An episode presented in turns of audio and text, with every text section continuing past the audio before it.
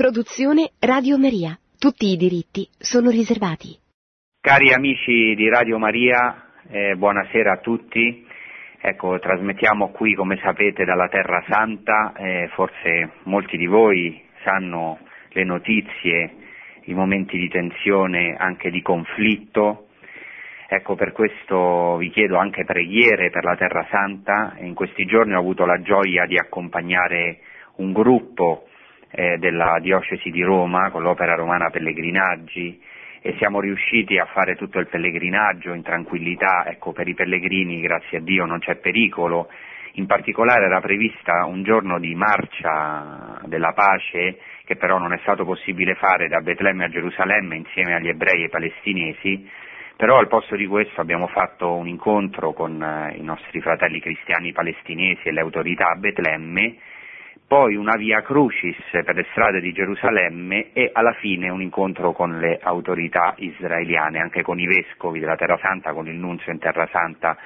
È stato un momento molto bello anche poter fare la via crucis con 150 pellegrini per le strade di Gerusalemme, perché veramente la croce è questo ponte. Anche i cristiani, noi tutti abbiamo una missione fondamentale di essere un ponte di amore, di riconciliazione, di pace verso il popolo ebraico e verso il popolo palestinese.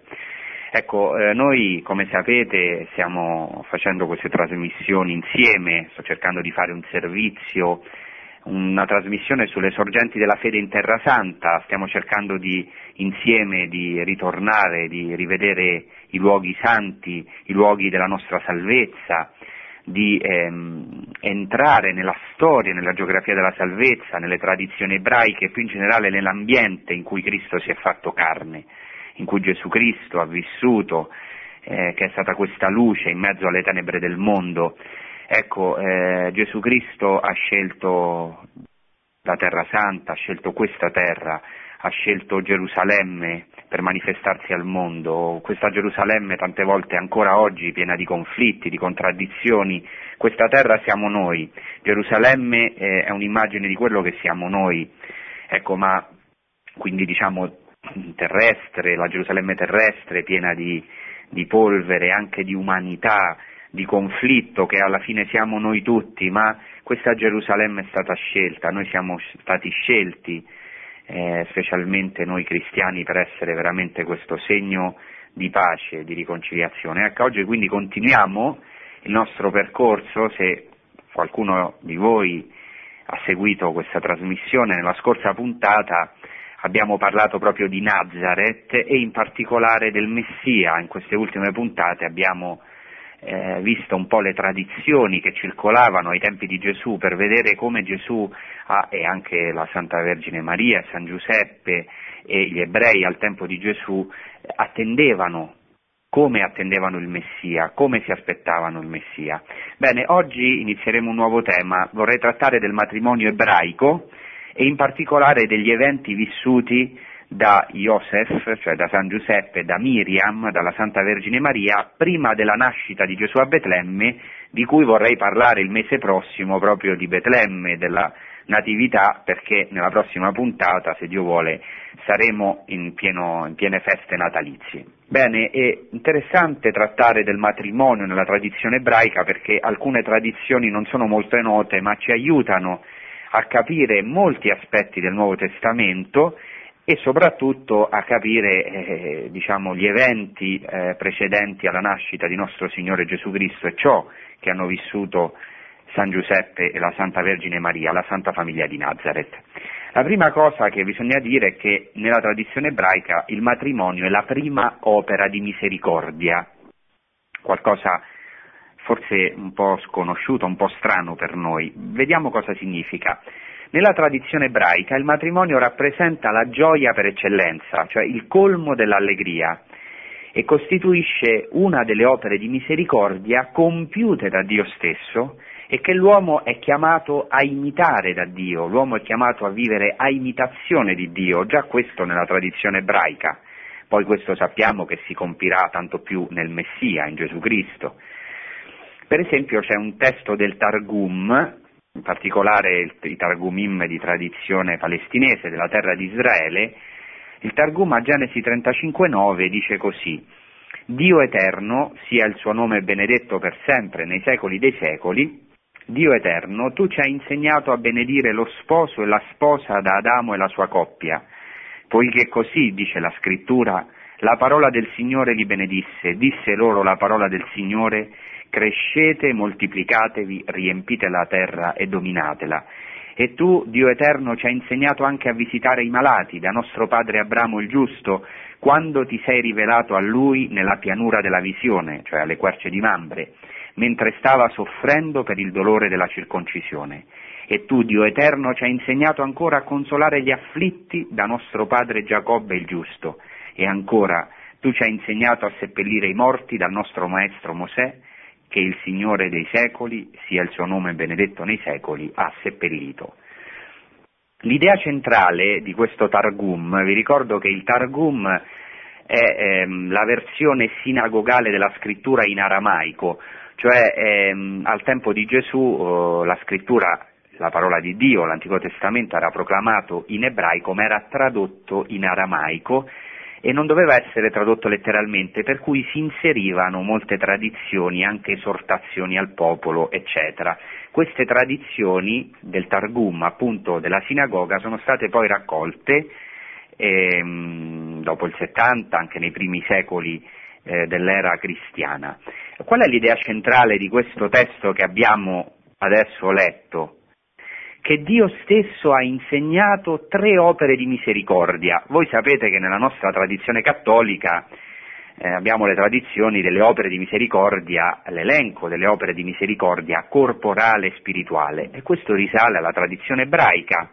Appunto in questo testo si enumerano tre opere di misericordia: la benedizione degli sposi, la visita dei malati, la benedizione e la consolazione degli afflitti, e infine una quarta opera che è la sepoltura, seppellire i morti.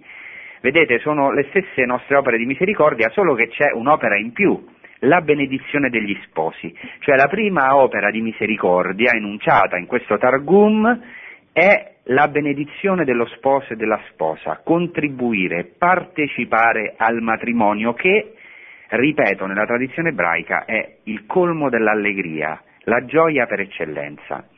Anche nel Midrash, cioè in un testo, il Midrash sono un'interpretazione della scrittura, un commentario alla scrittura, il Midrash del libro della Genesi, Bereshit e Rabba, riprende questa idea del Targum e aggiunge altre due opere compiute da Dio, l'ornamento delle spose ancora e sottolinea ancora la sepoltura dei defunti. Così per esempio il Rabbi Simlai disse così: troviamo che il santo, benedetto egli sia, benedice gli sposi, adorna le spose, visita i malati, seppellisce i morti. Quindi, secondo la tradizione rabbinica, la prima opera di misericordia che Dio insegna all'uomo è costituita dalla benedizione degli sposi. Per sottolineare questo fatto molto chiaro nella tradizione ebraica che il matrimonio è la gioia per eccellenza, vorrei citare alcune benedizioni proprio nel matrimonio che riporta il Talmud di Babilonia e che ancora oggi costituisce un po' il cuore della celebrazione del matrimonio secondo gli ebrei. In particolare il Talmud babilonese riporta 7 benedizioni per gli sposi. Allora io vi leggo la sesta e la settima benedizione e vi invito a fare attenzione alle parole che fanno riferimento alla gioia, alla letizia. Dopo tireremo le conclusioni da tutto questo.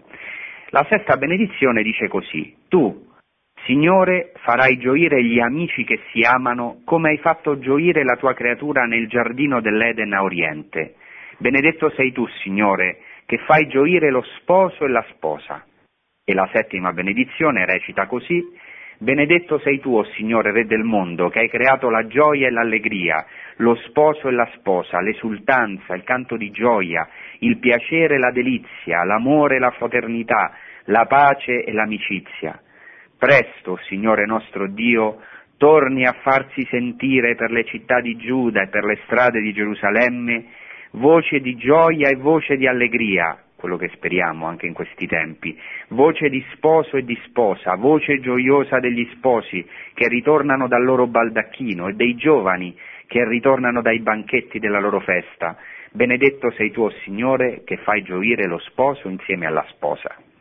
Quindi, per tirare le conclusioni, le nozze, questo era già ovviamente al tempo di Gesù, il matrimonio sappiamo che durava una settimana, le nozze sono la festa e l'allegria per eccellenza. E per questa ragione combinare e assistere ai matrimoni è la prima opera buona. Pensate per esempio che ancora oggi nel rito del matrimonio, forse l'avete visto in alcuni film, alla fine delle nozze si rompe il calice, questo ha vari significati, ma uno dei significati più probabili è che questa rottura del calice simbolizzi la distruzione del Tempio di Gerusalemme, perché mentre si rompe il calice si deve recitare il versetto del Salmo che dice: se ti dimentico, Gerusalemme, si paralizzi la mia destra, mi si attacchi la lingua al palato, se lascio cadere il tuo ricordo, Gerusalemme, al colmo della mia allegria.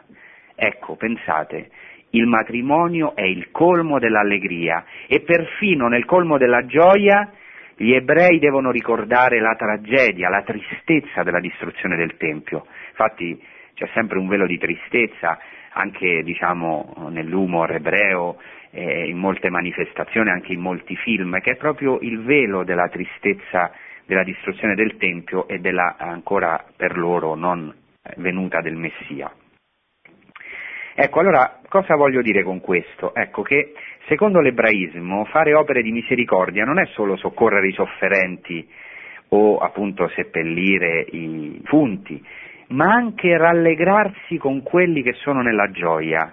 Noi, infatti, sappiamo che è più difficile gioire con chi è nella gioia, tante volte, senza provare invidia per loro, è più difficile che avere compassione per gli afflitti. Per questo San Paolo dice: rallegratevi con quelli che sono nella gioia, piangete con quelli che sono nel pianto. Così possiamo tirare le prime conclusioni. Non a caso il primo segno del Vangelo di Giovanni, il primo miracolo, il Vangelo di Giovanni parla di segni, di 7 segni, il primo segno di questi 7, che è un segno non solo primo in ordine cronologico, ma paradigmatico, perché lì Gesù manifestò la sua gloria, il primo segno del Vangelo di Giovanni avviene a Cana di Galilea e dove? Durante un matrimonio. È proprio incentrato sulla prima opera di misericordia, che è assistere alle nozze, dove vennero, come sappiamo, Gesù Cristo, la Santa Vergine Maria e i discepoli assistevano a queste nozze di Cana. E l'ultimo segno del Vangelo di Giovanni, la resurrezione di Lazzaro, è legato all'ultima opera di misericordia, secondo gli ebrei, che è la sepoltura dei defunti. È bellissimo che Gesù ha voluto scegliere il matrimonio. È bellissimo che Giovanni abbia scelto questo primo segno, perché lui fa una scelta dei segni, lui al termine del Vangelo dice: molti segni fece Gesù in presenza dei discepoli, ma non sono stati scritti in questo libro, questi sono stati scelti, cioè sono stati scritti perché crediate che Gesù è il Figlio di Dio e perché credendo abbiate la vita nel suo nome. È bellissimo che scelga proprio il matrimonio che è la gioia per eccellenza, dove manca il vino. Dove manca, ecco, il segno, il simbolo della gioia, il vino, manca la festa. Ecco, Gesù Cristo ha questo potere di trasformare la nostra acqua in vino nuovo, di trasformare l'acqua, cioè la routine, tante volte il matrimonio, anche la stessa nostra vita si trasforma, si annacqua, si trasforma in qualcosa in cui manca la festa. Ecco, ha questo potere, va a questo matrimonio per mostrare la sua gloria, per fare un segno che sia oggi un segno per tutti noi, che ha questo potere di ridare la gioia, di ridare la festa alla nostra vita che abbiamo perduto. Inoltre sappiamo che il Vangelo di Giovanni ha altri moltissimi riferimenti alle nozze. Ad esempio Giovanni Battista nel Vangelo di Giovanni si autopresenta come l'amico dello sposo, che esulta la voce della sposa. Questo è un chiaro riferimento alle nozze ebraiche, dove l'amico dello sposo aveva un ruolo fondamentale. Infatti, dopo la celebrazione delle nozze, l'amico dello sposo, cioè il paraninfo, l'amico dello sposo, doveva rimanere in prossimità della camera nuziale per ascoltare la voce della sposa e così verificare la consumazione del matrimonio e testimoniare che la gioia era veramente compiuta, era completa. L'amico dello sposo doveva quindi essere un amico molto intimo agli sposi che, lungi dall'invidiarli, si rallegrava con tutto il cuore della loro unione e dopo aver constatato che questa unione era realmente avvenuta, poteva così ritirarsi rallegrandosi con gli sposi che si rallegravano. Ecco, Giovanni il Battista è l'amico dello sposo, essendo, come sappiamo, il vero sposo nostro, il vero sposo dell'umanità, Gesù Cristo stesso. E qua passiamo quindi a un altro tema che sono le nozze tra Dio e il popolo. Qui potremmo parlare molto, ma do solo qualche accenno. Il simbolismo più grande per esprimere la relazione di Dio con Israele, con il suo popolo e con tutti noi quindi, è proprio il simbolismo del matrimonio, delle nozze. La festa di Shavuot, cioè la festa della Pentecoste, la festa ebraica, che celebra proprio l'alleanza sul Sinai e il dono della Torah, è proprio vista dagli ebrei come una cerimonia matrimoniale tra Dio, lo sposo, e Israele, la sposa. Come? Vediamo. Secondo uno dei più antichi Midrashim, che è la Mechilta, il libro dell'Esodo, la Shekinah di Dio, cioè la stessa presenza di Dio, è uscita incontro al popolo nel deserto, sul Sinai, come uno sposo che esce incontro alla sposa. Vedete, questo c'è già nell'Antico Testamento, nella tradizione ebraica. Secondo l'insegnamento dei rabbini, Dio ha sposato il popolo al Monte Sinai.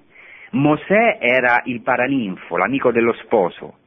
Le nubi o la vetta del monte erano il baldacchino nuziale, quello che si chiama chuppah in ebraico, perché questo uso di mettere il baldacchino, cioè di mettere un velo, infatti loro mettono il tallit, il velo, sopra gli sposi, di mettere un baldacchino sopra gli sposi, è un'usanza tipica ebraica.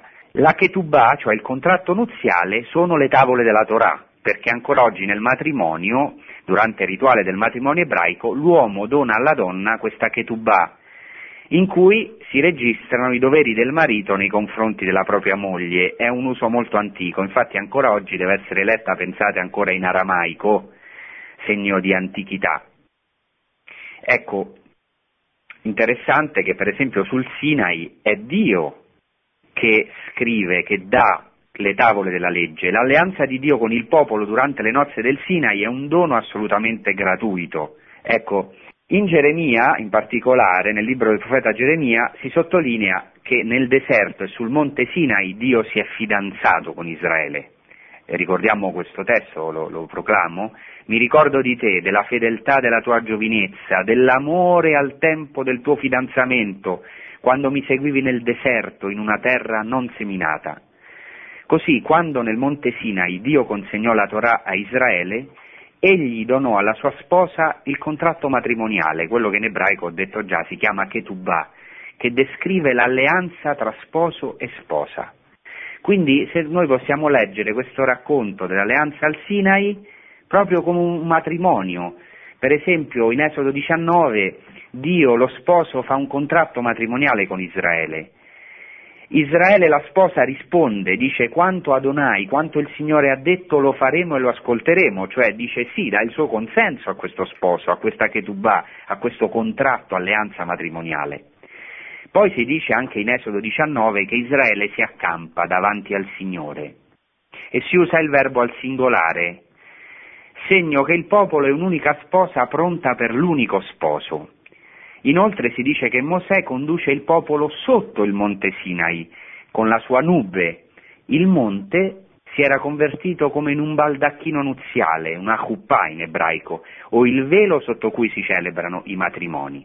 Inoltre ogni matrimonio ebraico, come i nostri, deve avvenire alla presenza di due testimoni, che sono chiamati gli amici dello sposo, che si incaricano di lavare gli sposi nel battesimo rituale, nell'immersione, chiamata mikvah, prima delle nozze, anche perché devono constatare che sono idonei al matrimonio. Qua non mi dilungo, penso che voi capiate. Ecco, così possiamo capire perché, per esempio, Giovanni il Battista, già ho detto, si definisce l'amico dello sposo. Per esempio lui dice che non è degno di portare il sandalo del Messia, che è un chiaro riferimento nuziale, ora non mi soffermo, fa riferimento alla legge del levirato, per cui si aveva diritto alla sposa e si consegnava il sandalo, vi ricordate? Questo non è solamente un segno di indegnità da parte di Giovanni il Battista, dire non sono degno di portare il suo sandalo, ma è un segno matrimoniale. Ecco, così possiamo tirare le nostre conclusioni in generale sul Nuovo Testamento, in questa prima parte della trasmissione, e dopo, su questa base, nella seconda parte entrerò più nell'ambiente al tempo subito prima della nascita di Gesù, cosa ha significato tutto questo per San Giuseppe e per la Santa Vergine Maria, anche perché ci dobbiamo preparare al Natale, prossima domenica sarà la prima domenica d'Avvento. Vediamo quindi il compimento nel Messia di tutto quanto detto finora. Il Messia compie tutte queste realtà prefigurate nell'Antico Testamento e nella tradizione ebraica. Gesù Cristo è venuto a compiere tutto l'Antico Testamento, ma non solo la scrittura, anche le feste ebraiche, anche le tradizioni ebraiche. Nella nuova alleanza Gesù Cristo è lo sposo e la Chiesa, il nuovo popolo, è la sua sposa, come dice San Paolo, purificata e santificata dal lavacro battesimale, rivestita in vesti bianche, pronta come una sposa in vesti bianche, adorna per il suo sposo. Essa, possiamo dire, la Chiesa, è la sposa immacolata dell'agnello immacolato, come dice il Concilio Vaticano II, la Lumen Gentium, al numero 6, citando proprio l'Apocalisse. La Chiesa è la sposa immacolata dell'agnello immacolato. Lo stesso battesimo è un mistero nuziale, cioè è il lavacro di nozze che precede il banchetto di nozze che per noi è l'Eucaristia. Gli apostoli sono come gli amici dello sposo, che hanno la missione di consegnare la Vergine allo sposo, come Giovanni il Battista, come San Paolo anche dice. Nell'incarnazione, nell'offerta della propria vita, Cristo ha sposato la nostra umanità, come dice il Catechismo della Chiesa Cattolica. La nostra ketubah, la nostra nuova alleanza, il contratto matrimoniale, è il discorso della montagna, cioè la Torah compiuta in Gesù Cristo, ora scritta non più in tavole esterne, come la ketubah, come le tavole dei 10 comandamenti, ma scritta nel cuore, mediante il dono dello Spirito Santo. La croce è il letto matrimoniale, è il talamo nuziale, in cui il nuovo Adamo ha dato vita alla nuova Eva, la Chiesa, dal suo costato. Il definitivo matrimonio tra Dio e la Chiesa, le nozze dell'agnello, già anticipate nell'Eucaristia, saranno però celebrate solo nella Gerusalemme celeste, a cui tutti aspiriamo, verso cui tutti camminiamo, dove Cristo sarà definitivamente uno con la Chiesa. Ecco, questo è solamente la base su cui nella seconda parte della trasmissione, ecco, spero che possa elaborare questi dati per tirare alcune conclusioni che ci aiutino a entrare sempre più in profondità nel mistero della Santa Vergine Maria e di San Giuseppe, che si uniscono in matrimonio e che dovranno accogliere il mistero di Gesù Cristo, che entra nella loro famiglia, che entra nel loro matrimonio, essendo generato in modo tutto speciale dallo Spirito Santo. A questo punto possiamo fare una breve pausa musicale.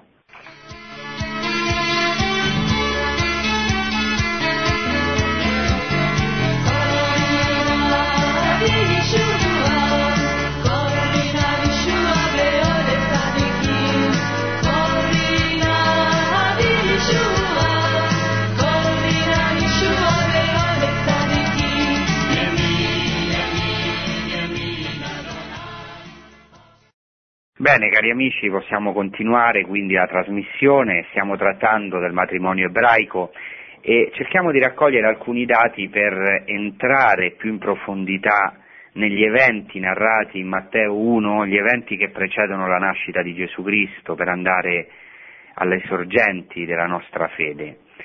Come abbiamo visto nella prima parte della trasmissione, il matrimonio occupa nella tradizione ebraica un posto di primo piano. La sacralità del matrimonio, la sua importanza, sono attestate, abbiamo visto, proprio anche dall'Antico Testamento, perché si paragona il matrimonio alla relazione tra Dio e il popolo, cioè il simbolo per eccellenza nuziale viene preso come simbolo privilegiato della relazione, dell'alleanza nuziale appunto fra Dio e il popolo. anche molti capitoli della Bibbia parlano del matrimonio, in particolare 5 trattati del Talmud sono dedicati proprio alla questione del matrimonio, pensate, ben 5 trattati, quindi si tratta in modo molto lungo del matrimonio. Secondo la tradizione ebraica, lo scopo principale del matrimonio ebraico, oltre ovviamente al vivere in comune, in comunione, nell'amore, è assicurare la discendenza, come dice la prima delle 613 mitzvot, cioè dei 613 precetti della Torah, e poi anche trasmettere la fede a questa discendenza, trasmettere la fede ai figli. Secondo i rabbini è sconsigliato restare celibe, però il celibato è permesso solo a chi si voglia consacrare devotamente allo studio della Torah. Infatti c'è il caso di un rabbino nel Talmud che non si è sposato per amore della Torah, e sappiamo che anche Geremia per ordine del Signore rimane celibe, quindi ci sono dei precedenti, anche si dà una certa importanza al celibato anche se è sconsigliato. Il matrimonio deve sempre tener conto della presenza di Dio, perché dice il Talmud: senza Dio gli sposi saranno consunti dal fuoco, cioè dal fuoco delle liti, dei conflitti che noi tutti conosciamo. In generale noi abbiamo già dedicato una trasmissione alla figura della donna. La Bibbia riserva un'immagine favorevole alla donna, e anche la tradizione ebraica. Per esempio dice un rabbino, Rabbi Akiva: un uomo che ha una cattiva moglie certo non andrà all'inferno, ma nessuno uomo è tanto ricco quanto colui che abbia una brava moglie, cioè la moglie è veramente un tesoro. E anche dice un Midrash che ogni cosa deriva dalla donna. Il libro dei Proverbi dice che una moglie virtuosa è una corona per suo marito, eccetera. Potremmo citare molti testi. Inoltre la moglie, la donna, ha una missione fondamentale che è sottolineata specialmente dalla preghiera che la madre, la donna, la moglie recita davanti alla mensa dello Shabbat, e dall'accendere le candele nello Shabbat e alla vigilia delle feste, che è proprio qualcosa di tipico della donna, che simboleggiano il desiderio umano di luce spirituale e anche la trasmissione della fede ai figli. Questo l'abbiamo visto nelle precedenti puntate. Ci sono vari consigli che dà il Talmud per scegliere saggiamente una moglie, alcuni sono anche molto carini, per esempio ve ne leggo qualcuno, dice: chi è ricco, chi ha una buona moglie, e ancora si dice: la casa di un uomo è sua moglie, e ancora: chi vede morire la propria moglie è come se fosse stato presente alla distruzione del Tempio. Ecco perché appunto abbiamo già fatto riferimento alla gioia del matrimonio. Il divorzio nella tradizione ebraica è ammesso, Gesù Cristo invece darà una parola molto chiara contro il divorzio, dirà: per la durezza dei vostri cuori Mosè ha permesso di scrivere l'atto di ripudio, però già nella tradizione ebraica, in una certa tradizione, viene visto con sfavore. Il profeta Malachia nell'Antico Testamento dice: io odio il divorzio, e anche il Talmud dice: anche l'altare divino piange per colui che tradisca l'amore della sua gioventù. Chi divorzia è detestato da Dio. Poi, come sappiamo, l'adulterio non è ammesso, già nei comandamenti sappiamo che Mosè, Dio stesso, proclama il carattere sacro e inviolabile del matrimonio. La moglie adultera è assimilata anche alla fidanzata adultera, vedremo.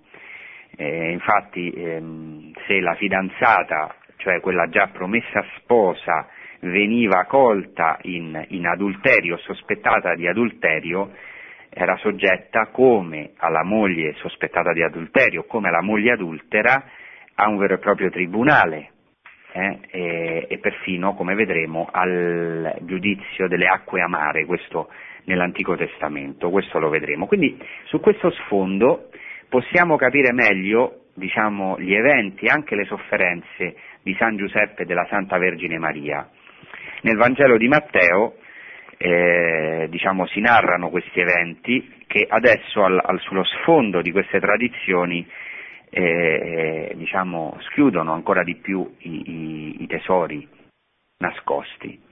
Così dice il Vangelo di Matteo, il capitolo 1: ecco come avvenne la nascita di Gesù Cristo. Sua madre Maria, essendo promessa sposa di Giuseppe, prima che andassero a vivere insieme, si trovò incinta per opera dello Spirito Santo.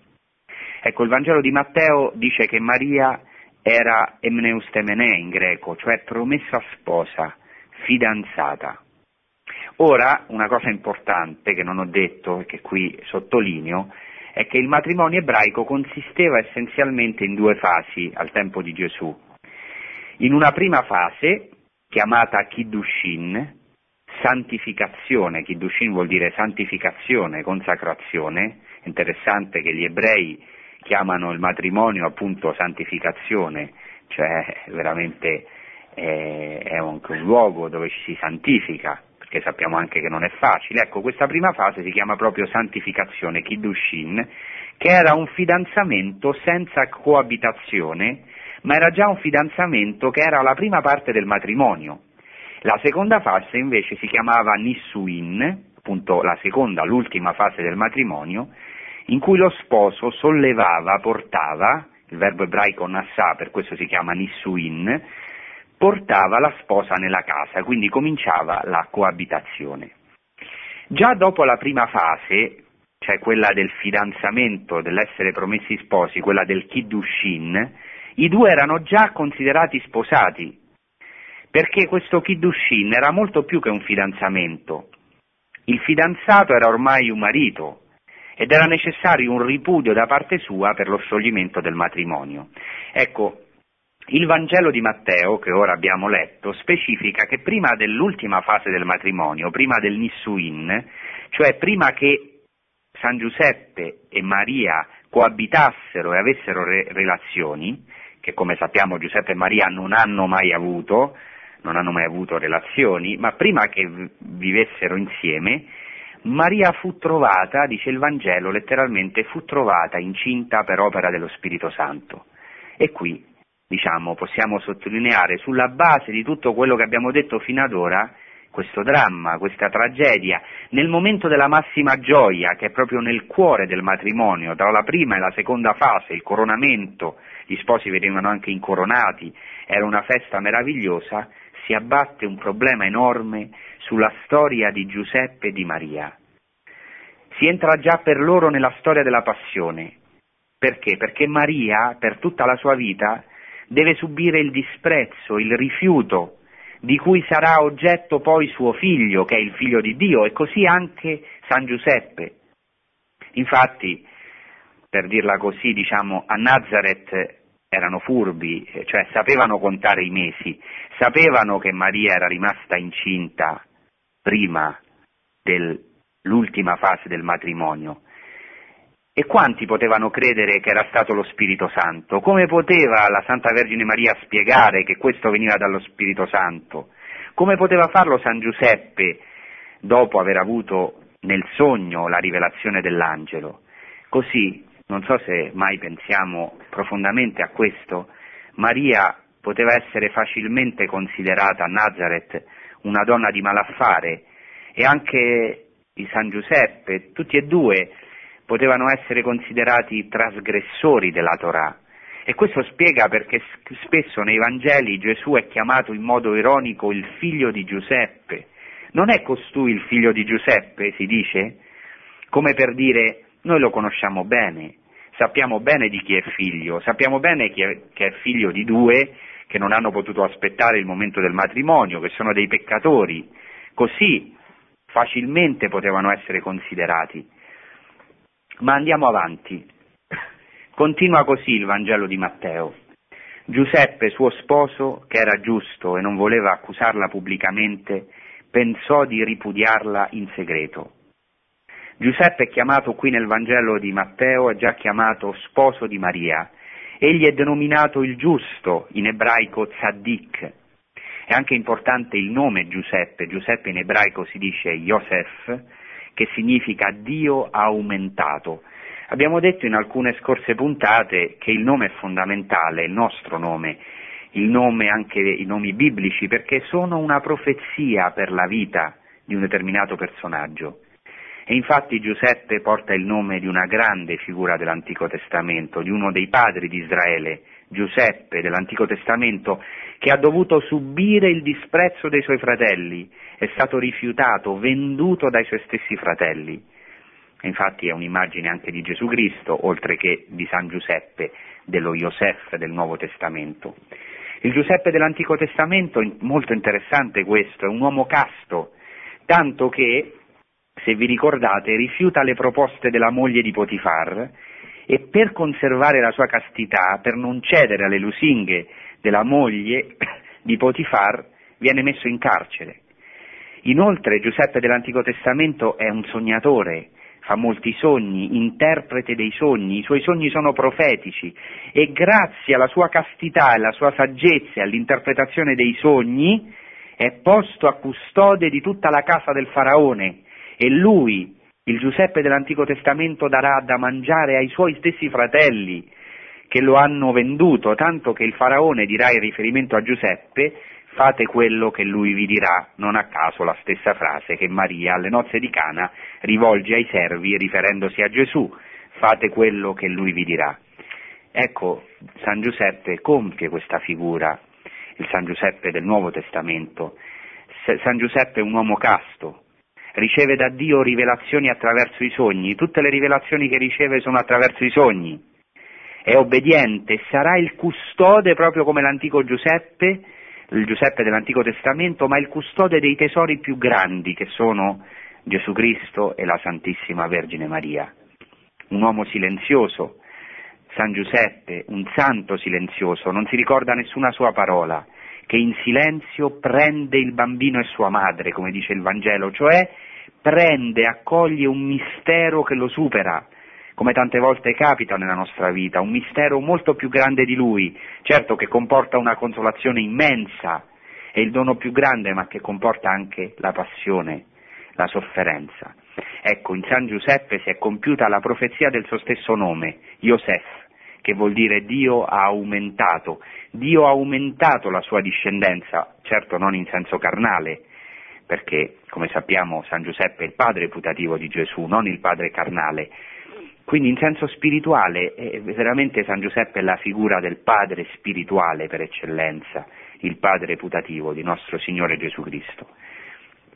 Quindi Giuseppe è per questo uno tzaddik, un giusto, Giuseppe che era giusto e non voleva ripudiare Maria, però vive un momento di enorme sofferenza. Da un lato non può negare un'evidenza, Maria è incinta, dall'altra non può negare un'altra evidenza, conosce bene Maria, perché era la sua promessa sposa e conosce che Maria è santa, è giusta, è casta. Da un lato conosce la Torah e desidera compierla, anche non vuole dare scandalo, perché accettare Maria con questo bambino vuol dire che il peccato sarebbe ricaduto su di lui, lo avrebbero considerato un fornicatore, uno che non sa aspettare fino al matrimonio. E quindi sa che non può non rimandare Maria, altrimenti tutta Nazareth penserà male di lui, si scandalizzerà, ma d'altra parte conosce Maria e non vuole applicare la legge in modo stretto, già i Romani dicevano summum ius summa iniuria, cioè non vuole esporre Maria al pubblico ludibrio e alla morte. Se noi leggiamo Deuteronomio 22 vediamo che le promesse spose che avevano commesso adulterio dovevano essere messi a morte, una cosa molto seria, per cui San Giuseppe pensa di ripudiare Maria ma in segreto, e questo si poteva fare, sappiamo, potrei parlare di questo a lungo, alla presenza di due testimoni, ma mentre stava pensando a queste cose, dice, mentre meditava queste cose e mentre dorme gli appare un sogno, un angelo del Signore, leggiamo, mentre però stava pensando a queste cose, ecco che gli apparve in sogno un angelo del Signore, gli disse: Giuseppe, figlio di Davide, non temere di prendere con te Maria, tua sposa, già si chiama sposa, perché quel che è generato in lei viene dallo Spirito Santo, essa partorirà un figlio e tu lo chiamerai Gesù, egli infatti salverà il suo popolo dai suoi peccati. Tutto questo avvenne perché si adempisse ciò che era stato detto dal Signore per mezzo del profeta, ecco, la Vergine concepirà e partorirà un figlio che sarà chiamato Emanuele, che significa Dio con noi. Ecco, un antico racconto apocrifo, quasi per così dire un Midrash cristiano, racconta che dopo questa rivelazione divina dell'angelo nel sogno, Giuseppe va da Maria e gli dice: ma perché non mi hai detto che il tuo essere incinta era opera dello Spirito Santo? Perché non me l'hai detto subito? È bellissima la risposta di Maria. Sapete come risponde? Dice così: e chi ero io per mettermi tra te e Dio? Chi ero io per entrare nelle questioni tra te e Dio? Vedete come la fede della Santa Vergine Maria, secondo questo racconto, ecco, San Giuseppe ha un momento di sofferenza, di dialogo profondo con Dio, e in questo, ecco, in questo combattimento tra lui e Dio, ecco, Dio interviene. E così Giuseppe obbedisce a Dio.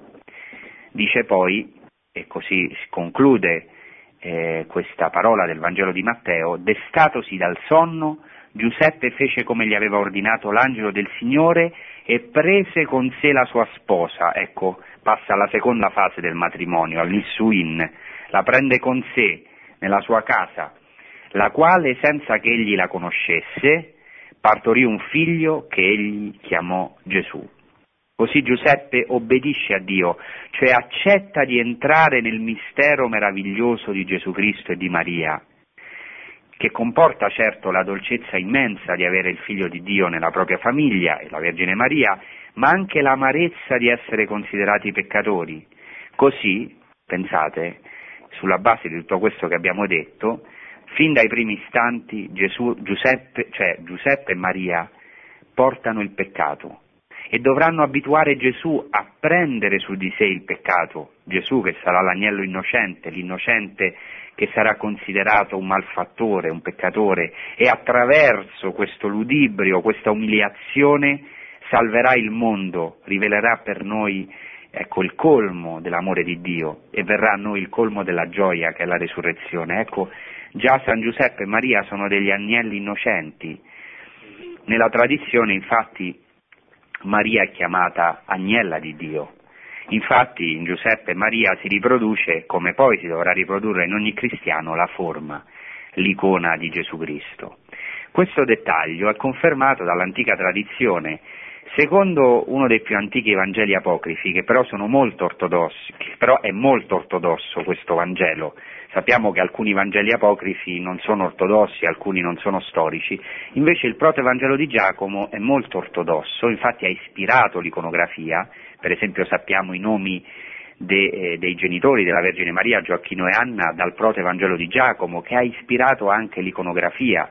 Sappiamo anche molti dettagli dell'infanzia di Maria, alcuni fantasiosi, altri però che sono storici, perché è un Vangelo giudeo-cristiano, il Protoevangelo di Giacomo, che non è parola di Dio, non è stato accolto nel nostro canone, ma è di grande interesse. Ecco, questo Protoevangelo di Giacomo racconta che Giuseppe e Maria sono stati sottoposti alla prova delle acque amare. Cos'è la prova delle acque amare? Ecco, secondo il libro dei Numeri, se noi leggiamo il capitolo 5, l'adultera o la sospettata adultera doveva essere sottoposta a un'ordalia, cioè a un giudizio di Dio. Cioè, se era accusata e lei continuava a non confessare e a negare, gli si facevano bere le acque amare.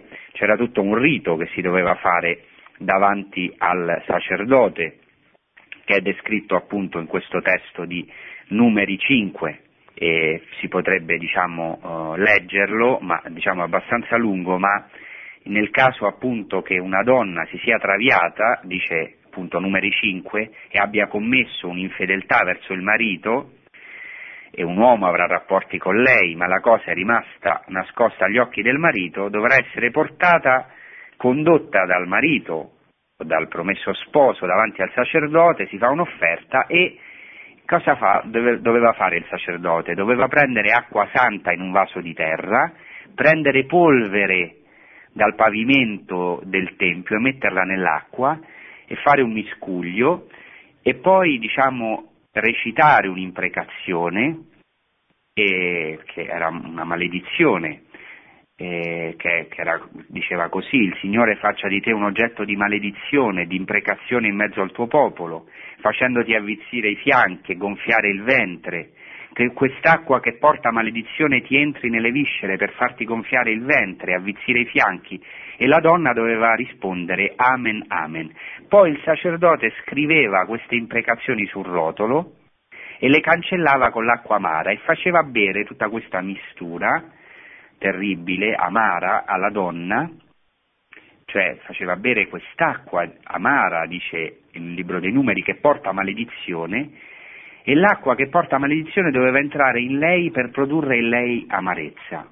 In poche parole, cosa succedeva? Che se questa donna aveva veramente commesso un'infedeltà, l'acqua che portava maledizione avrebbe prodotto in lei amarezza, cioè sarebbe divenuta oggetto di maledizione, sarebbe morta. Se no, se la donna non si era contaminata ed era pura, sarebbe stata riconosciuta innocente e poteva avere dei figli, quindi non sarebbe stata sterile o comunque non sarebbe morta. Secondo appunto il Protoevangelo di Giacomo, c'è un racconto molto bello, Giuseppe e Maria non potevano riconoscere il loro peccato perché potevano solo dire che erano innocenti e quindi sono stati sottoposti a questa prova terribile delle acque amare, dell'amarezza, anche del pubblico ludibrio, perché appunto doveva essere fatto in pubblico questo atto di imprecazione, di maledizione.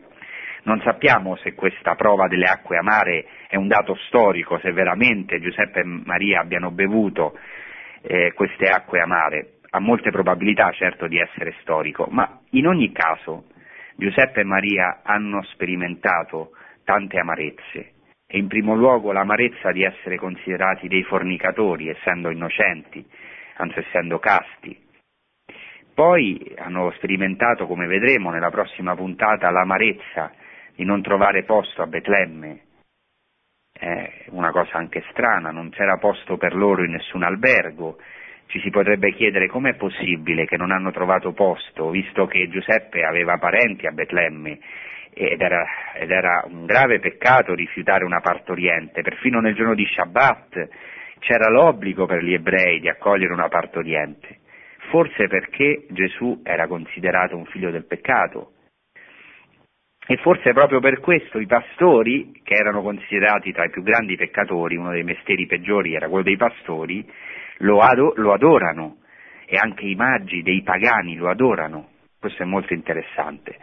Poi, come sappiamo, la Santa Famiglia di Nazareth ha dovuto sperimentare l'amarezza della fuga in Egitto. Ecco, nel mistero del Natale, degli eventi in preparazione e in seguito alla natività di Gesù Cristo, al Natale di Gesù Cristo, alla sua nascita, già si entra nella storia della passione, già c'è tutto il mistero pasquale di Gesù Cristo nei misteri del Natale, negli eventi del Natale, nei Vangeli dell'infanzia.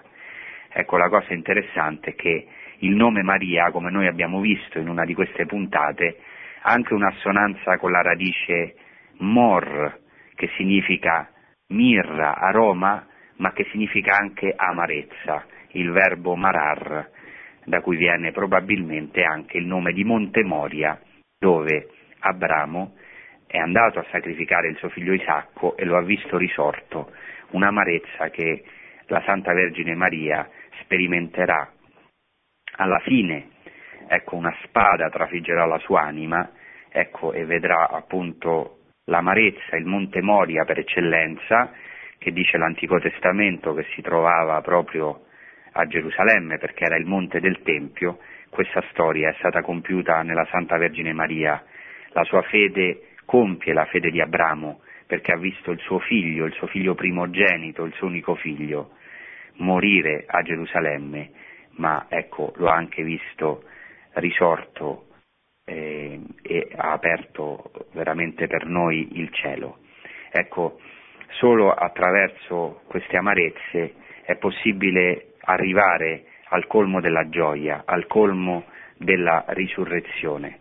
Ecco, allora spero che queste riflessioni, che questa catechesi, che questo tema del matrimonio ebraico vi possa aiutare e possa aiutare anche me in preparazione a entrare negli eventi della seconda parte, specialmente dell'Avvento, che si concentra proprio, una delle le due figure principali dell'Avvento sono la Santa Vergine Maria e San Giovanni il Battista, e poi ci aiuti a entrare in questo mistero del Natale. dove già c'è tutta la passione di Gesù Cristo che non trova posto, che secondo la tradizione più antica della Chiesa è posto in una grotta, entra nel punto più oscuro dell'uomo, nell'amarezza più grande, non c'è già posto per lui, il figlio dell'uomo non ha dove posare il capo, entra nelle pieghe, nelle piaghe dell'umanità, nella grotta oscura, ma la rende luminosa della sua risurrezione,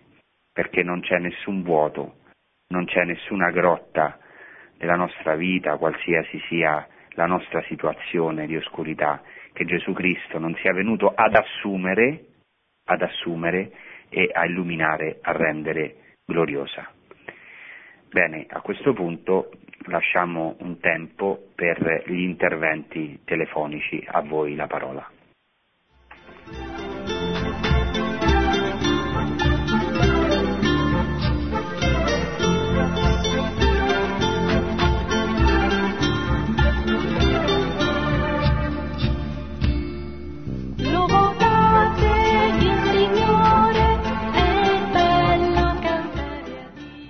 Pronto? Pronto? Sì, buonasera. Buonasera, ascolti, mi chiamo Alessandro, chiamo dalla Spezia. Sì. Ascolti, io non riesco a capire bene la definizione figlio dell'uomo, se mi può dare qualche chiarimento. Ascolto per radio. Benissimo. Bene, ringrazio Alessandro per la domanda, penso che parleremo anche di questo tema. È molto interessante il titolo figlio dell'uomo, in aramaico Bar Enosh, in ebraico Ben Adam. Questo titolo è un titolo che viene dall'Antico Testamento e molte volte è interpretato in senso più umano, che è un titolo come se facesse riferimento all'umanità di Gesù Cristo. In realtà, se si scruta bene l'Antico Testamento, fa riferimento piuttosto alla divinità di Gesù Cristo. C'è anche un bel libro proprio di Boyarin in riferimento a questo, che ha studiato molto questo tema, perché in Daniele 7 soprattutto, in Daniele 7 c'è la rivelazione di questo figlio dell'uomo che viene che viene sulle nubi. Dice il libro di Daniele, guardando ancora nelle visioni notturne, ecco apparire sulle nubi del cielo uno simile ad un figlio di uomo. Giunse fino al vegliardo e fu presentato a lui, che gli diede potere, gloria e regno, e poi dice il suo potere è un potere eterno che non tramonta mai e il suo regno è tale che non sarà mai distrutto. È quindi una figura messianica, è il Messia, e anche è una figura che fa riferimento al divino, che alla divinità di Gesù Cristo. Spesso Gesù Cristo si autopresenta come il figlio dell'uomo, spessissimo usa questo titolo, per esempio nelle predizioni della sua passione e resurrezione: il figlio dell'uomo verrà consegnato in mano ai pagani, verrà schernito, flagellato e il terzo giorno risorgerà. E è perfino davanti al sommo sacerdote, quando il sommo sacerdote gli chiede: ti scongiuro davanti al Dio vivente di dirmi se sei tu il figlio dell'Altissimo, dice: tu lo dici e vedrete il figlio dell'uomo venire sulle nubi con potenza e gloria grande. Quindi fa riferimento al Messia glorioso, al Messia già divino, tra virgolette, perché nell'Antico Testamento non è proprio chiaro che sia proprio Dio, ma ci sono dei testi, anche già nella tradizione ebraica, che presentano il Messia come divino. Ecco, allora è un titolo stupendo, perché pur facendo riferimento all'umanità di Cristo, certo è il figlio dell'uomo, quindi è uomo, ma fa riferimento a qualcosa di immenso, di eccelso, il Messia che verrà nelle nubi, che viene dal cielo e che quindi è divino, sappiamo che è Dio stesso. Spero con questo, brevemente, perché non è facile, la domanda comporterebbe una lunga spiegazione, ma spero di aver aiutato il nostro ascoltatore Alessandro. Passiamo alla prossima domanda. Dica pronto. Sì, pronto? Sì, pronto? Pronto? Sì, mi sente? Sì, la sento. Sì. Buonasera, sono Stefano dalla Spagna. Buonasera. E volevo ringraziarlo per la spiegazione, anche le anteriori, e volevo una curiosità, volevo sapere un poco sulla istituzione della famiglia, che notizie abbiamo sull'origine, quando è iniziato questa necessità di raggrupparsi, non ho notizie. E poi una riflessione sui tempi di Gesù, dai suoi interventi precedenti. Mi sembrava che Gesù nel tempo abbia fatto un lavoro personale, non so se l'ho capito male forse, sul suo tempo, no? Sulla cultura del suo tempo, per poi portare un suo discorso, portare una sua evoluzione di questa cultura. Sì. Non so se l'ho capito bene questa. Sì, adesso lo chiarisco, grazie. Grazie, la sento per radio. Grazie tante, Stefano. Bene, per quanto riguarda la prima domanda, è difficile, sapere esattamente dove affonda le sue radici la famiglia. Certamente la famiglia è un'istituzione naturale, quindi è antica quanto il mondo. Piuttosto, la famiglia monogamica, si potrebbe fare un discorso, perché sappiamo che anche nella Bibbia c'è stato uno sviluppo verso la famiglia monogamica, cioè verso l'uomo che avesse una sola donna, e infatti già vi dico che la tradizione ebraica, la tradizione rabbinica lascia qualche spazio, e questo spiega perché anche nell'Islam c'è la tradizione di avere più di una moglie nel caso che si possa mantenere, perché questo c'è già nell'Antico Testamento. Salomone ha avuto, appunto, si dice la scrittura, 1.000 di mogli, anche già Davide, no? Anche i patriarchi hanno avuto varie mogli, per cui proprio la famiglia monogamica, soprattutto come la viviamo nel cristianesimo, è un'eredità, certo che viene dall'ebraismo, ma la famiglia monogamica, il matrimonio indissolubile è veramente, per così dire, una conquista, o meglio una grazia che viviamo nel cristianesimo. Per quanto riguarda la seconda, anche se ovviamente c'è in altre culture anche la famiglia monogamica, perché è una istituzione naturale, quindi si può vivere fedelmente in modo indissolubile il matrimonio anche fuori dal cristianesimo, perché è un'istituzione naturale. Per quanto riguarda la seconda domanda, sì, Gesù Cristo è anche un figlio della sua cultura, perché è vero Dio ma anche vero uomo, quindi si è dovuto inserire nella cultura del suo tempo, però ovviamente rivoluzionandola, appunto incarnandosi ha preso tutto dell'uomo, eccetto il peccato evidentemente, eccetto gli errori del suo tempo, della sua cultura, e così ha trasfigurato la cultura del suo tempo, perché la cultura va evangelizzata. Questo sarebbe un discorso lungo che anche ha delle ripercussioni importanti nella Chiesa.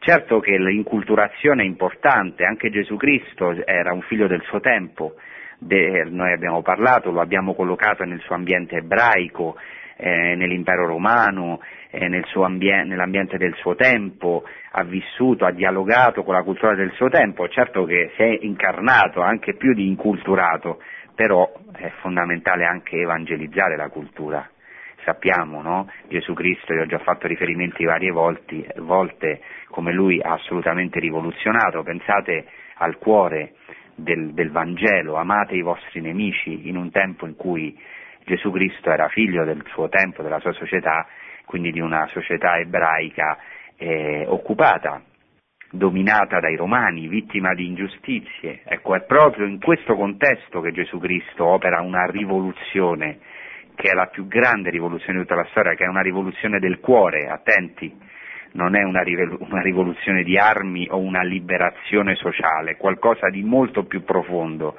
cioè vuol dire entrare, come dicevamo prima, anche in queste grotte, per così dire, della cultura, nelle oscurità più profonde dell'uomo, e veramente liberarle dall'interno, cioè annunciare una cosa, la salvezza dal peccato, curare il cuore dell'uomo, curare le ferite della cultura, gli errori della cultura, e soprattutto farlo attraverso il dono dello Spirito Santo.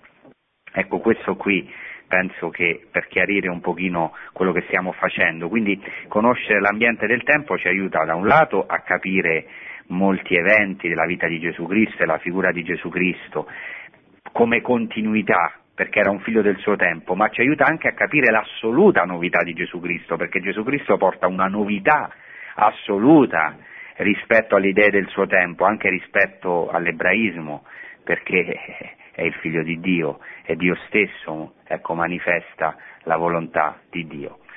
Bene, questo spero che possa essere soddisfacente come risposta. Passiamo a un altro intervento. Pronto? Sì, pronto? Sì, pronto. Buonasera, sono... Pronto, si sente? Si sente bene, pronto? Parli.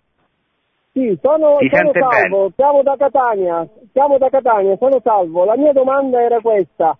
Il senso della famiglia che non è stata ricevuta dagli israeliti, sul discorso che diceva forse loro è perché vivevano nel peccato, dice riguardo a Maria e a Giuseppe, che pensavano loro che erano in peccato, che non l'hanno ricevuti, no? In quale senso? Cioè, qual è questo?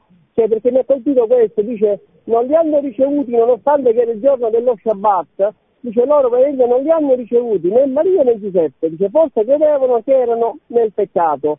Allora che senso ha? Io volevo chiarita questa domanda qui, questo passaggio che mi ha colpito molto, sì. C'è questa cosa qui. Io ringrazio la Ave Maria perché sempre, veramente sempre vicino al cuore dell'uomo. Molto bene, grazie.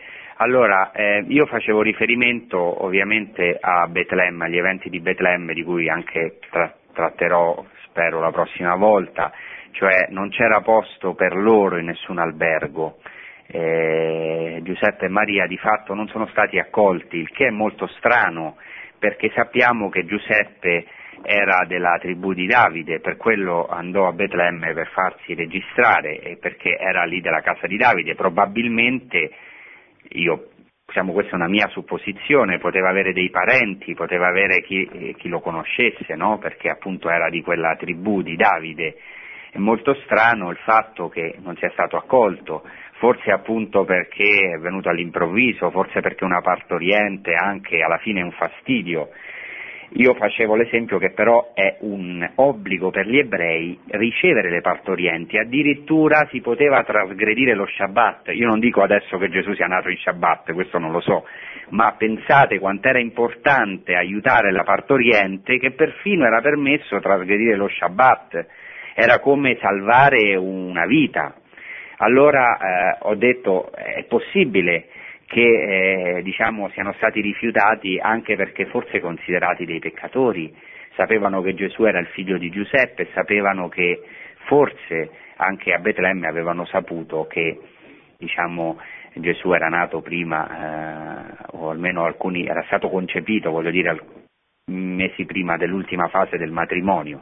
In ogni caso, anche se non è stato così, sappiamo che il figlio di Dio non è stato accolto, che è un immenso mistero, che appunto ha già la storia della passione, e già in Betlemme è presente tutto il mistero pasquale, cioè Gesù Cristo che non ha dove reclinare il capo, doveva essere questo segno, doveva essere posto in una mangiatoia, nel luogo dove abitano gli animali, cioè dove mangiano, il luogo dove mangiano gli animali.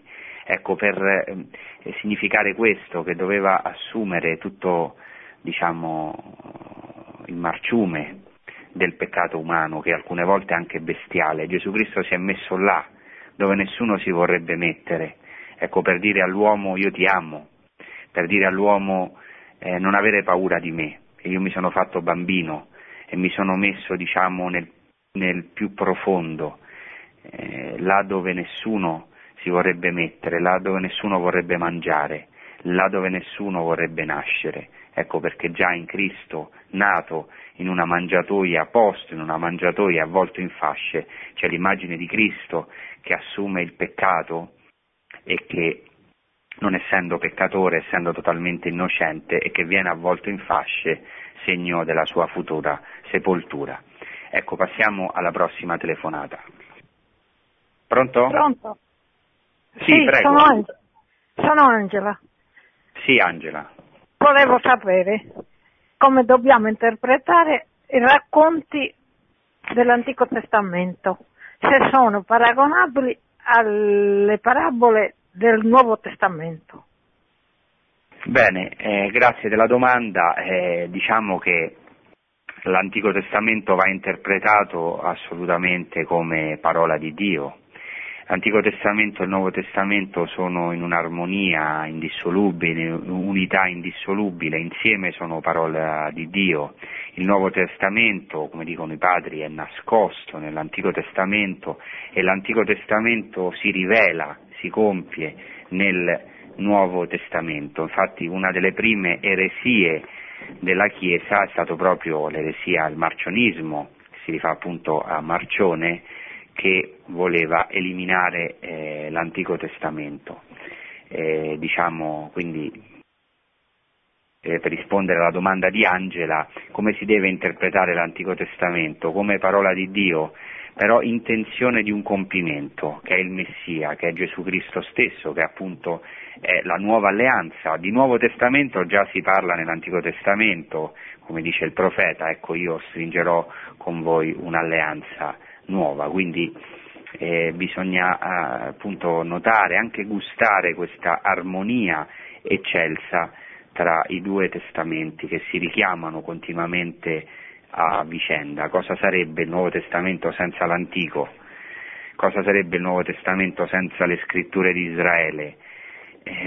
Si trasformerebbe in qualcosa spuntato così, o in una serie di eventi, o peggio così di leggi come il Corano. In realtà c'è tutta una storia di salvezza che Dio compie da Abramo fino a Gesù Cristo, che ha un'armonia meravigliosa, come anche stiamo cercando di mostrare in queste trasmissioni. Bene, passiamo al prossimo intervento. Buonasera, sono Lello da Avellino. Sì, buonasera. Senta, all'interno della comunità ebraica ci sono state delle novità religiose o gli ebrei sono ancora fermi all'Antico Testamento siccome hanno rifiutato Gesù Cristo? Ecco, grazie. Sì, benissimo.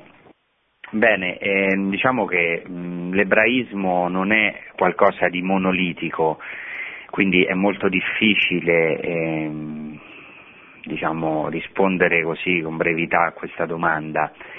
Io non direi che la comunità ebraica semplicemente è ferma all'Antico Testamento, nel senso che per l'ebraismo è fondamentale, certo, la parola di Dio, cioè la Torah scritta, i profeti e gli scritti, quello che più o meno corrisponde al nostro Antico Testamento, ma anche fondamentale la tradizione orale, cioè l'interpretazione di queste scritture. E questa interpretazione orale, secondo loro, è stata data da Mosè sul monte Sinai, cioè dicono perché Mosè è salito sul monte 40 giorni e 40 notti, perché ha ricevuto non solo la Torah scritta ma anche la sua interpretazione. Questa interpretazione, dicono, è passata da Mosè a Giosuè, poi ai grandi saggi e poi fino ai rabbini. Per questo sono fondamentali i rabbini, cioè il rapporto tra rabbino, tra maestro appunto, e discepoli. Ancora oggi, cioè per questo di grande importanza sono i maestri che interpretano la Torah, e questo è anche un po' ciò che vivifica l'ebraismo, il rapporto tra maestri e discepoli.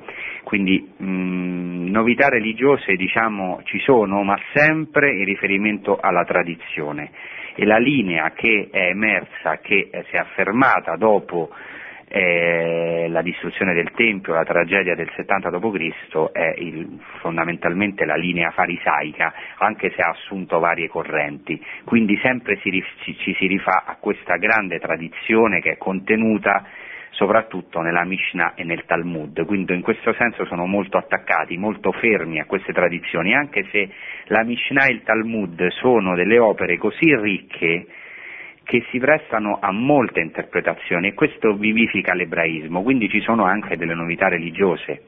Inoltre noi sappiamo che ci sono anche la realtà degli ebrei messianici, che proprio attraverso i testi dell'Antico Testamento, della tradizione ebraica, sono giunti a vedere in Gesù il Messia, anche se non si riconoscono in nessuna chiesa ufficiale, però diciamo credono ciò che crede il Nuovo Testamento, perché riconoscono nel Nuovo Testamento e quindi in Gesù Cristo, il Figlio di Dio, uomo e Figlio di Dio, Messia di Israele, che viene a compiere le realtà dell'Antico Testamento e della tradizione. Quindi io direi che l'ebraismo vero è aperto alla novità del Messia, anche se poi questo certo dipende anche dai singoli. Noi quindi non direi solamente che gli ebrei si sono fermati all'Antico Testamento, direi che gli ebrei hanno un desiderio, una tensione di conoscere il Messia, però dice San Paolo che hanno un velo davanti a loro, e questo non è una maledizione, non è diciamo qualcosa che noi possiamo prendere come cristiani come un merito nei loro confronti, ma è, dice San Paolo, un piano provvidenziale di Dio, e dice se il loro rifiuto diciamo è stato la nostra salvezza, cosa sarà quando loro accoglieranno e questo velo sarà tolto? Per questo loro diciamo ancora sono aperti, aspettano il Messia, la novità del Messia, e quindi anche siamo chiamati a pregare e ad amare il popolo ebraico. Bene, passiamo alla prossima domanda. Pronto? Sì, pronto? Buonasera. Sì, buonasera. Io sono un insegnante di Torino e sono stata favorevolmente colpita dal suo intervento, soprattutto rispetto a un fatto che mi incuriosisce. Cioè, io so che lei ha dato un'interpretazione simbolica, no? Di alcuni passi, la grotta, e so che da parte ci sono degli analisti come penso a Jung che hanno interpretato l'Antico Testamento, per esempio la storia di Giuseppe, dal loro punto di vista, ma non conosco testi o interpretazioni invece da parte di ecclesiastici che si sporgano, diciamo così, anche su questo significato simbolico. Lei è in grado di indicarmi, darmi indicazioni in questo senso? L'ascolto per radio, grazie. Sì, grazie a lei. Bene, certo, l'interpretazione simbolica è fondamentale.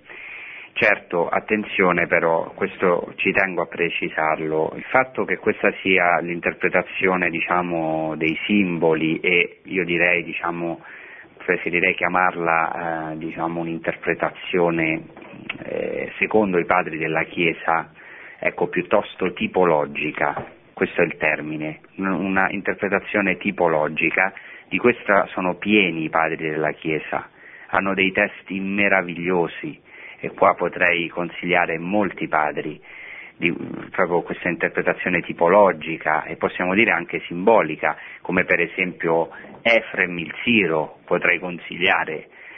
Ma attenzione, su questo ci tengo, interpretazione simbolica non vuol dire negare la storia, perché alcuni esegeti liberali, come per esempio Bultmann, hanno voluto ridurre gli racconti del Nuovo Testamento a un mito, cioè tradurre solamente il simbolo nel messaggio, come se diciamo non fossero eventi storici, o comunque non sia così importante sapere se sono storici o no. Per esempio, classico esempio è quello della resurrezione, dicono gli esegeti liberali, alcuni, non è così importante sapere se Cristo sia veramente risorto, forse no, ma questo è un simbolo che noi tutti possiamo risorgere dalle nostre angosce, dalle nostre... Ecco, se si svuota la storia il cristianesimo è finito. Questa interpretazione è assolutamente errata, perché qua trattiamo di eventi storici che però, ecco, questo è importante, in cui bisogna cogliere sempre la profondità, perché gli eventi, i misteri della salvezza, così come anche ha detto anche l'ascoltatrice, i passi della scrittura hanno un significato profondissimo. Diceva San Girolamo, per gustare la noce devi rompere il guscio, per entrare nei misteri, nella bellezza, nei tesori della scrittura è necessario tante volte rompere il guscio. E quindi diciamo, non so, ci sono molti testi che vorrei consigliare all'ascoltatrice, io direi però più che i commentari moderni direi senz'altro i padri della Chiesa. Per esempio oggi ci sono anche dei libri che raccolgono varie interpretazioni dei padri della Chiesa come sempre la Bibbia commentata dai padri, varie interpretazioni dei padri della Chiesa su un passo, e fanno interpretazioni appunto dei simboli meravigliose, interpretazioni tipologiche molto belle, insieme poi a altre interpretazioni magari meno, magari più curiose o più strane o magari non tutte accettabili. Ecco, questo è quello che io consiglierei a tutti noi, di tornare proprio all'esegesi dei padri della Chiesa. Pronto? È pronto, buonasera, sono Maria Teresa da Barletta. Io, padre, sì, non ho domande da fare, vorrei soltanto esprimere tutta la mia gratitudine a Gesù per tutto quello che ha fatto per noi, e davvero vorrei stringerlo al mio cuore, e ringrazio anche lei che ci permette di penetrare in questo mistero. Grazie di cuore, l'ascolto per radio. Bene, grazie Maria Teresa. Ecco, proprio questo è il mio desiderio, proprio che possiamo entrare sempre più nel tesoro stesso che è Gesù Cristo, che è il regno dei cieli che è giunto fino a noi. E ecco, se è vero che de Maria nunquam satis, cioè di Maria non si dirà mai abbastanza, ecco, ancora di più, no, del Figlio di Dio, di nostro Signore Gesù Cristo, non si potrà dire mai abbastanza, come anche dei misteri della nostra salvezza. Bene, vi ringrazio, siamo giunti al termine, approfitto di questo ultimo minuto che mi rimane per chiedervi di pregare per noi, per i cristiani della Terra Santa e del Medio Oriente.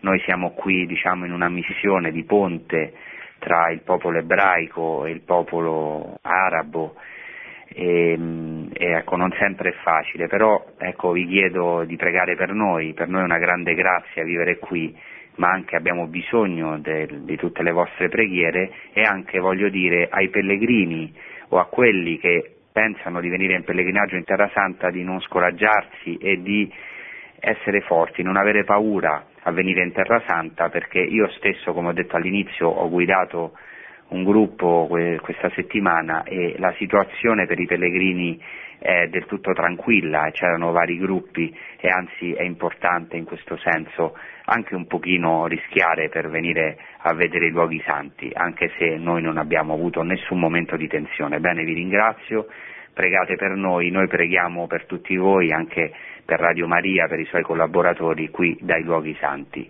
Grazie e buona serata a tutti. Produzione Radio Maria. Tutti i diritti sono riservati.